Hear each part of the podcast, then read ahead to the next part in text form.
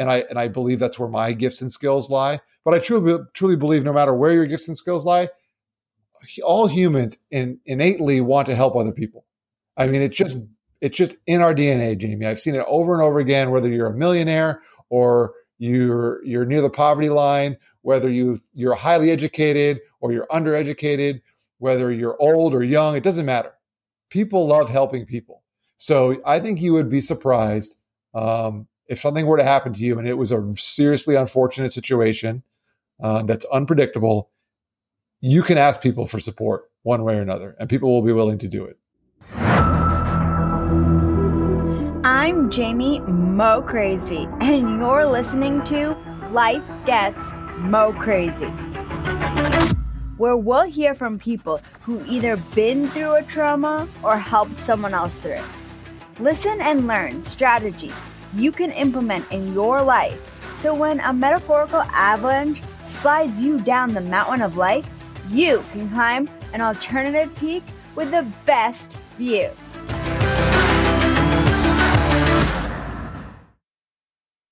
Bob DiPasquale has always believed in taking care of the things that he has been blessed with. It is his mission to help others in doing the same thing. Bob's perspective on that derives from a battle with cancer at the age of 18, which luckily he overcame and survived. I know right now, actually, my older sister is battling cancer and she has gotten rid of the cancer, which is phenomenal, but she's still in a lot of treatments and things are very scary at that time. So that's a avalanche that you encounter in your life.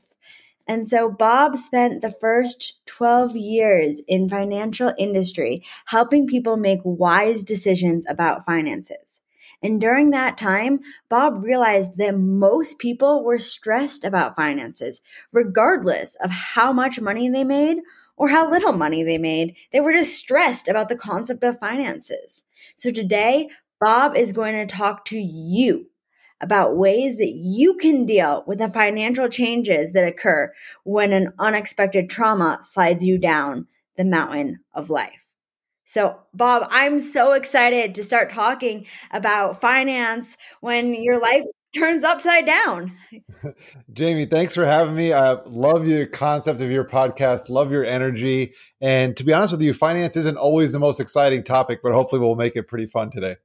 Yeah, I know. And I, I'm I'm so excited about this because his podcast, Life Gets Mo Crazy, eh, the audience is all people who've encountered unexpected traumas, um, both physical, also mental, job mm-hmm. changes in their life, and how do they respond? How do they climb an alternative peak? And something that's not discussed very often is the finances involved. And you know, mm-hmm. finances is such a huge part of it. So I'm excited to start talking about that. Yeah, I, am pumped. I've I've been through some trauma in my life, and we can probably get into that. But you know, the, the financial part of it is not something that you want to have to take a whole lot of energy when you're going through, especially something physically draining. But you really got to make sure that that stuff is handled. And there are steps you can take and things you can do uh, that will not prevent the unexpected trauma, or at least not always prevent it. But it will at least make it a little bit easier to make financial decisions, or even eliminate some decisions that you might have to make uh, so that you can concentrate on getting healthy. So, what are some of the steps that you would take? Do you take these steps like before? Like, if you're a regular um, individual who hasn't encountered anything, should you take the steps then or as soon as something happened? It's it's beforehand. It's a preparation aspect. I, I talk about so I, I, wrote a book about technology and personal finance, but but it has some lessons about some of these specific topics and and tragedy and um, be, protecting yourself against perils is, is is one of them. And so yes, you want to be as prepared as possible. And there's a concept that I talk about uh, called decision fatigue, which I originally learned about from a book uh, called Atomic Habits by the by, uh, by an author whose name is James Clear. And there's other research on decision fatigue, but he specifically talks about it. And that's kind of where it spoke to me. And ultimately, I, I alluded to a, a moment ago, you want to be as prepared as possible in case those things happen so that things you don't have to make major major decisions or you don't have to make minor decisions and spend less time draining your your energy, your mental and your physical energy on those things. Uh, so yes, you want to do things in advance. So when that crazy thing happens, you got enough mental capacity. Your brain is not fatigued. Decision fatigue has not set in, so that you can concentrate on what you need to do.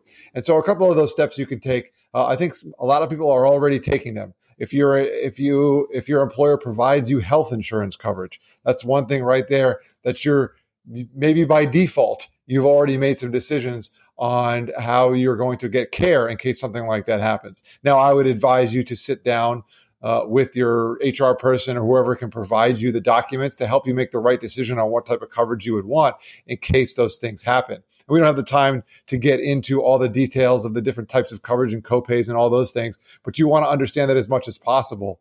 And another thing that's important that I don't think people realize is that not every medical expense can necessarily be covered by insurance, whether it's a, a mental illness, physical illness, or an accident. I just, by the way, I'm, I'm healing from a broken collarbone. It's a good thing I had some uh, health coverage because if I didn't, uh, that would have been quite a bill I would have been paying to see the doctor over the past few months for my collarbone. But uh, another thing that people don't think about is that you want to have your budget in order. So, in case some kind of unexpected expense comes up, maybe it's not a medical expense, maybe it's some kind of other expense. And we usually recommend that people have three to six months of their expenses in a liquid account. When I say liquid, I mean money that you can get to directly. Uh, a bank account, a savings account, checking account is probably the first option for many people, uh, but there are other options as well. So you want to keep that budget in order so that in case something happens, you aren't that you don't have to use that money right away. You've been putting some money away, or you've saved up in what they call an emergency fund to be prepared for that.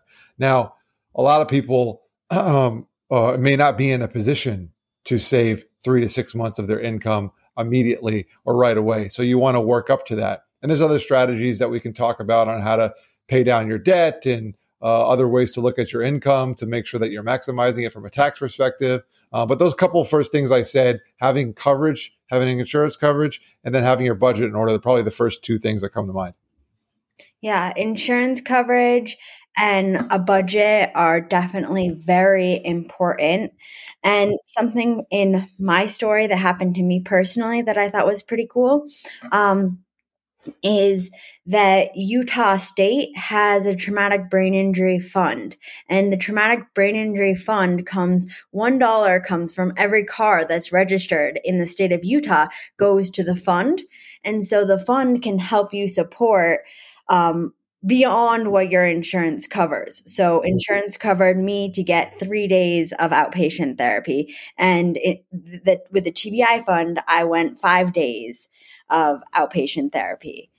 That's great. Wow. So I didn't so I know there's other states that do similar things. I didn't know Utah had that. That's awesome. So you really benefited from that. I mean, that's almost doubling your I, amount I of therapy that you got. Yeah, and wow. and they were even debating about whether it was like one day or three days that insurance was going to cover. So it was a lot more, and um, I like to bring that up because, as a matter of fact, a lot of states do not have that coverage, and it's something politically that's a it's a little bit different than just like your individual finances, but something that when you're making decisions, maybe pay attention to whether like we we we we tend to think about like who's going to be president as if that's it is an important decision, but there's other important political decisions as well. So, like if bills come up, maybe take an effort to look and see if it has to do with um, something like I just explained and think of it in like person form instead of just like numbers. Because I think one of the things with personal finances and also like political state finances that scares people is that it's just so many numbers and they don't feel attached to the consequences of the actions and the changes. They just are like, okay, someone else can handle my numbers. Um, but same with you, like, you can like another situation about for like for your budget as you mentioned if if you don't have a large budget um, maybe creating some like gofundme's or things like that at the initial time of the trauma um, can help as well. Oh absolutely. Absolutely. There's there's plenty of strategies and things that you can do to raise money or to get funds uh, when when the trauma happens because ultimately we don't we don't ever know exactly what the trauma is, uh, is going to be or what type of injury you could potentially have. Um, I just encourage people to be as prepared as you possibly can so that, for example, when that time comes, uh, I mean, obviously, in, in, your situation, Jamie, you aren't capable of setting up a fund. I mean, you were operating on in a coma, whatever it is. There's, there's no way that you could have prepared for that. So, the more things that are ready to go, the more simple decisions that have already been made in case that happens, uh, the more time and energy can be spent towards something like a GoFundMe or trying to gather resources from somewhere else. Uh, I've seen multiple, multiple people go through traumatic things in life, whether it's a death of children, uh, tragic, tragic injury, divorce, loss of job, and the amount of time and energy it took them to make what would typically be rather simple decisions, but because of the traumatic time, uh, that took a lot of their time and energy, and they ended up making uh, a poor decision in relation to something bigger like should i spend you know what should i specifically spend money on or uh, should i travel to go for care should i pay for a specialist? Anything any number of things that were just really really big financial decisions. And mm-hmm. unfortunately they were just so drained from everything else that was going on that it was really hard for them to spend the time they needed to make a wise decision on the big thing. Yeah so you would suggest starting to make some of these decisions, so like starting to build your budget when you're out of co- right out of college, like have your first job. Yeah, I, I would say. Well, well, first of all, so so my wife's a kindergarten teacher, by the way, and we talk about financial literacy and understanding personal finances. I, I think it's severely undertaught in school. So I think young people should already be learning about maybe not about traumatic brain injuries and uh, you know healthcare coverage in detail per se, but they should understand a little bit more about how finances work and how interest rate works and money and those sort of things. I think we need to do a better job of teaching that in schools. And then once you do graduate and you're adulting, if you will, uh, that's become a popular term, hasn't it? My, my wife and I do mentor high school and college age students quite a bit. And yes, once they become adults and they're they've graduated college and productive member of society and they're earning an income, especially if you're earning an income and you have benefits at work, those are two key triggers to wanting to make sure that you have some some minor minor decisions made, right? I mean, I don't expect you to have your funeral planned out when you're 22 years old, right? But you should have an idea of like, okay, so let's say I did lose my job. You know, I can't predict a pandemic, I can't predict getting hurt, but let's say something does happen, I was no longer able to work anymore. What would my plan be? Would I have enough money to keep paying rent? Would I have to move back in with my family? Uh, you know, just understanding those things are just things you want to consider. And then as you grow older and you grow into a relationship, uh, then you can make some, you can have some more decisions set out. So, for example, my wife and I, um, you know, we know what would have to happen if one of us no longer had an income, or God forbid, one of us passed away. Um, there's no way that I could ever get over that mentally and the emotional of thought of losing my spouse. And I hate to take this in such a negative light, but this is stuff you got to think about.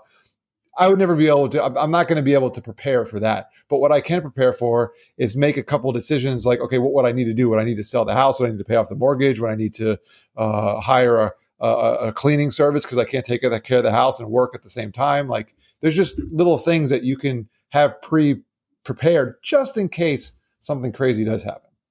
Yeah. And I love what you were talking about, like children learning financial literacy.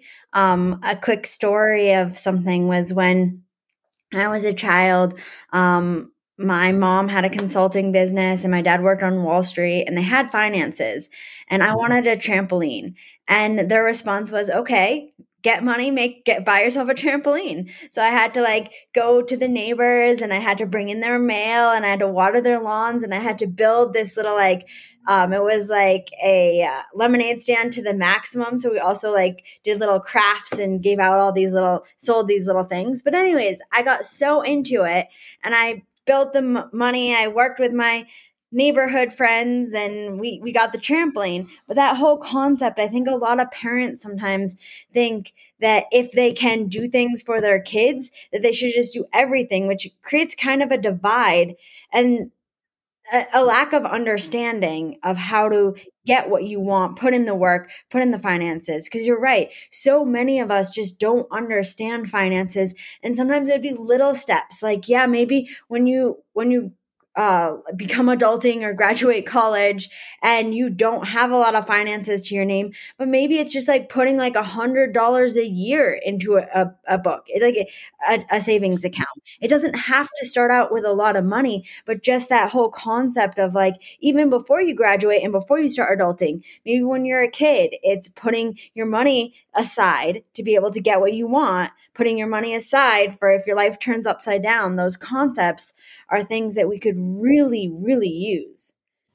Totally. And being prepared. I, and I give, wow, I give a lot of credit to your parents. Like, I, I must commend them for teaching you the lesson of entrepreneurship at a young age, right? Like, go earn some money to get your trampoline. Yeah, we could probably just buy it for you, but maybe we'll give you a little assistance, but we need you to go out there and put some work in. And I think that's so, so important these days. We, we find that people, people can figure out how to get quick hacks to things and YouTube, whatever it is that we want to figure out.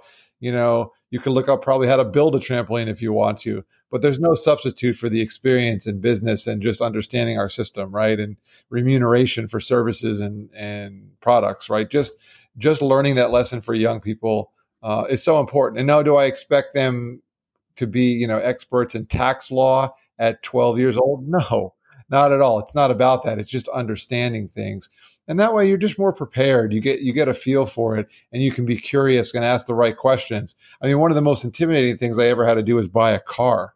And i i remember going through that process being like wow this is like draining mentally mentally draining going back and forth with the salespeople and all the ups and downs and then a loan and trying to figure out financing and credit. It was just I was like, man, I wish I understood this stuff before I had to buy my first car in my mid early mid twenties, whatever it was. Um, and I and I and I still had a pretty good foundation. I mean, my, my mom worked in a bank when when I was younger. I had uh, in my book, I wrote a story about this blue piggy bank that I had when I was younger. And at the time, I didn't realize I was learning to save. But then I realized uh, years later that, wow, that piggy bank really taught me the lesson of compounding uh, just putting money in there every day. Did, was I earning interest instead of my piggy bank? No, but I was being consistent with just putting a little bu- little bit in the piggy bank every so often. And before you know it, when it was time to when when the thing was full, I was blown away how much money was in it. Now, you know, at the time for me, twenty bucks was probably a lot of money, but the, the just the thought of putting that money away. So yeah, we need to we need to train young people in that art for sure. And so, do you have any? Um, I know we talked a little bit about um, the first two tips about health insurance coverage mm-hmm. um, and how to create a budget because everything is not covered by health insurance. Yep. Um, do you have any tips of some actions to take if you find yourself in that moment of craziness? Sure. Sure. So if you're if if it's not a, a, a serious um, injury like yours, and you're capable of making decisions and you're coherent, uh, yes, there's a couple of steps you can take. Uh, the the first thing I would do is exhaust all of the things that you've already set up if you've set anything up right so make sure that you're communicating with your health with your health insurance if it's an injury make sure you're communicating with your homeowner's insurance if something broke in your house uh, for example a neighbor of mine had i think it was um, their air conditioning unit broke, and if it was just an older air conditioning unit and it broke and they and they needed five thousand dollars to replace it, that's not an insurance claim. But in their case, it was because they had some other malfunction in a pipe or something, and that burst and ruined it. Right. So you want to be communicating with the other companies that maybe either are providing you coverage, or if it's a something like that that's related to an appliance, then you can call the company and see if they have a rebate, a deal. Maybe you have a warranty that you don't know about uh, just be just ask questions. There's no dumb questions. The people when they answer those phone calls, they can't always give you the answer right away, uh, but they're definitely not going to tell you that it's a dumb question, right? So just ask your questions. Try to get as much support as you possibly can, uh, and then you and then you know one thing that I've seen um, communities come through in amazing ways. If people are just in such a horrible situation that they can't afford something financially, um, go to your faith community. Go to your uh, people that that you work with. Go to places that people that care about you and your family, or uh, maybe ask a friend. There's nothing like a third party asking for money for someone else. I've seen that work really well too in a lot of cases, right? So instead of me going to my neighbor and saying, "Hey, I can't afford my bills," uh, they're probably going to look at me funny. Uh, but if I had a friend of mine or someone else go to their local community, their group that they meet with, uh, their um, some you know whatever whatever it might be. You they could say, hey, listen, you know, we're, we're our group is looking to support someone. Well, my cousin or my friend or da da da had this terrible thing happen to them. Um, I know this happened to a friend of mine who had a huge flood in an apartment. Apartment above them, two or three units above them, had a pipe burst, and it and they were on the second I think he was on the second floor, and it completely flooded out his apartment from above. And he couldn't afford it. The insurance, there was an insurance battle, but he his place was unlivable. So he could he had nowhere to live. Now, eventually, if I got it right, the insurance of the building ended up covering and repairing him, but he was without a home for 18 months and had wow. and couldn't afford it because he was still paying the mortgage because he owned the place even though it was underwater and then he had all this other stuff. So he had to go to another uh, to other people, and he ended up speaking with some friend of his who ended up uh, going to their group who likes to support people, and he, they ended up raising a, a, few thousand dollars to help him pay some bills. So, um, you know, I truly believe, and you know, my career, my professional career, uh, for the mo- for the better part of the last thirteen or fourteen years has been in the financial world, uh, and I and I believe that's where my gifts and skills lie. But I truly truly believe, no matter where your gifts and skills lie, all humans in, innately want to help other people. I mean, mm-hmm. it's just it's just in our DNA, Jamie. I've seen it over and over again. Whether you're a millionaire or you're you're near the poverty line, whether you you're highly educated or you're undereducated, whether you're old or young, it doesn't matter. People love helping people. So I think you would be surprised um, if something were to happen to you and it was a seriously unfortunate situation uh, that's unpredictable you can ask people for support one way or another, and people will be willing to do it. So I think that's great. Um, I, I want to reiterate what you talked about. The if it is a serious situation, um, there are other. You know, I, I, looked it up. There, there, there are some other states that have similar bills that were passed that have a fund to support traumatic brain injuries. So, um, you know, I mean, you go, go to go to the government. Maybe, maybe they can help you too. Uh, yeah. Just there's lots of options. I, I love what you're saying about look for support because that's so key. And it's something that our nonprofit Mo Crazy Strong educates family caregivers about for traumatic brain injury is mm-hmm. because everybody thinks that they're just in like one little bubble because they don't really know anyone else who's had the same situation. So they just kind of clam up. But as you pointed out, and I definitely agree with this, people want to help. That's just our innate personality. That's what we want to do. We want to be of service to each other. Mm-hmm. So, like, for example, when I was I was in the, in the hospital for months and my mom was actually living in the hospital with me.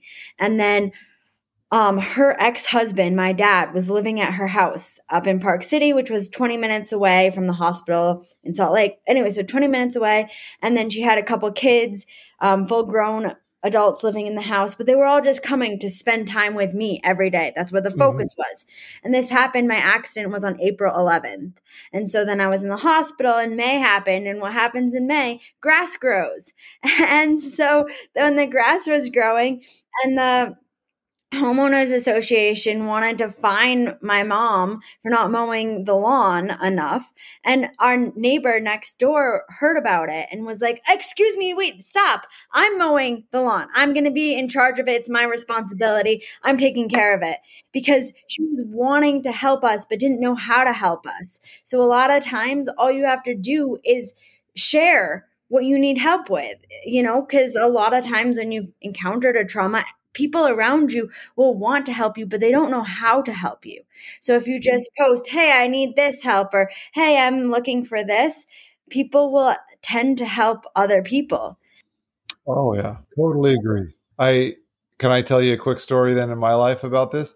Yes. So my father-in-law, may he rest in peace, uh, he passed away a few years back, and he was the he handled the finances in the family uh, completely, and my wife's and my wife's family. And so I got two things to tell you. One is, um, in my experience working with families of all different walks of life, um, it's not necessarily that necessary that both spouses or both partners or whoever's you know all the adults in the family, it's not necessary that every single one of them um, pays the bills or does all this financial transactions, but it is necessary that each of them at least know how to access the accounts or how to get to places or at least know where money is going into and coming from, right? They don't actually have to execute the transactions, but I absolutely recommend that other people understand mm-hmm. what's going on because when my uh, when my father-in-law unexpectedly passed away, um, my mother-in-law is a very intelligent woman. It, it, it's not that she's not capable, but it, they had been married for 40, however many years, and she had never logged into a bunch of the accounts and never done a lot of the uh, transactions. So she was like, she had no idea what to do. So she needed help doing that stuff. So me and my brother-in-law actually went in and, and, helped her contact a lot of the, the bank accounts. And there were other people who he, he actually lives in China. I live in Florida. She's in Michigan. So she needed people not that she had people helping her do physical labor too, like mow the lawn. Um, it was the springtime as well. so she did all, all that stuff, uh, cleaning up the house, all of those things. But she also needed help just making phone calls to the financial institutions. Mm-hmm. And so you might say, "Oh, well, this person could never help me. They're you know incapable of mowing the lawn." Maybe they maybe the assistance that you need isn't physical. Maybe it's you just need them to make a couple phone calls for you. So yeah, mm-hmm. ask people, and they are often willing to help. Yeah. And and what you said about phone calls, maybe it's finding the government who can help you, you know, like the different states, or like there's brain injury alliances for multiple different states. So, like the Brain Injury Alliance of Utah, maybe contacting them and being able to get who who who else to talk to. So, there's just instead of feeling so alone when something happens, reach out to people who have some type of connection to either that or just want to be helpful people. Um, but if you just open yourself up to start receiving some support, it will make everything a lot smoother. Yep. Great, great addition, Jamie. Really appreciate that. One other thing that um, I should point out too is that if you're on the other side of this, it's really good to ask people specifically what they need uh, when they're in need for sure. I think sometimes it can be hard to articulate that. So if you're if you're a loved one or a friend of someone who needs something, um, it's it's okay to ask, "How are you doing? What can I help with?" But if you're more specific, it seems to be more helpful. Like instead of, "Hey, do you need anything?" It's, "Hey, would you like me to bring some food over tonight?" Or, "Hey, do you want me to mow the lawn?" Or, "Hey, do you need help with anything specific?" Or, "Do you need me to watch the kids?" You know, like ask them specific questions seems to be helpful. That, that's a great point. And as um, you pointed out uh, a, a couple of times, uh, in my accident, I was in a coma. I was unable to do anything, which meant that my family um, had to make all the financial decisions about me. And you also pointed out your friend um, or, or your relative who the husband died and the wife didn't know anything and she needed to do things.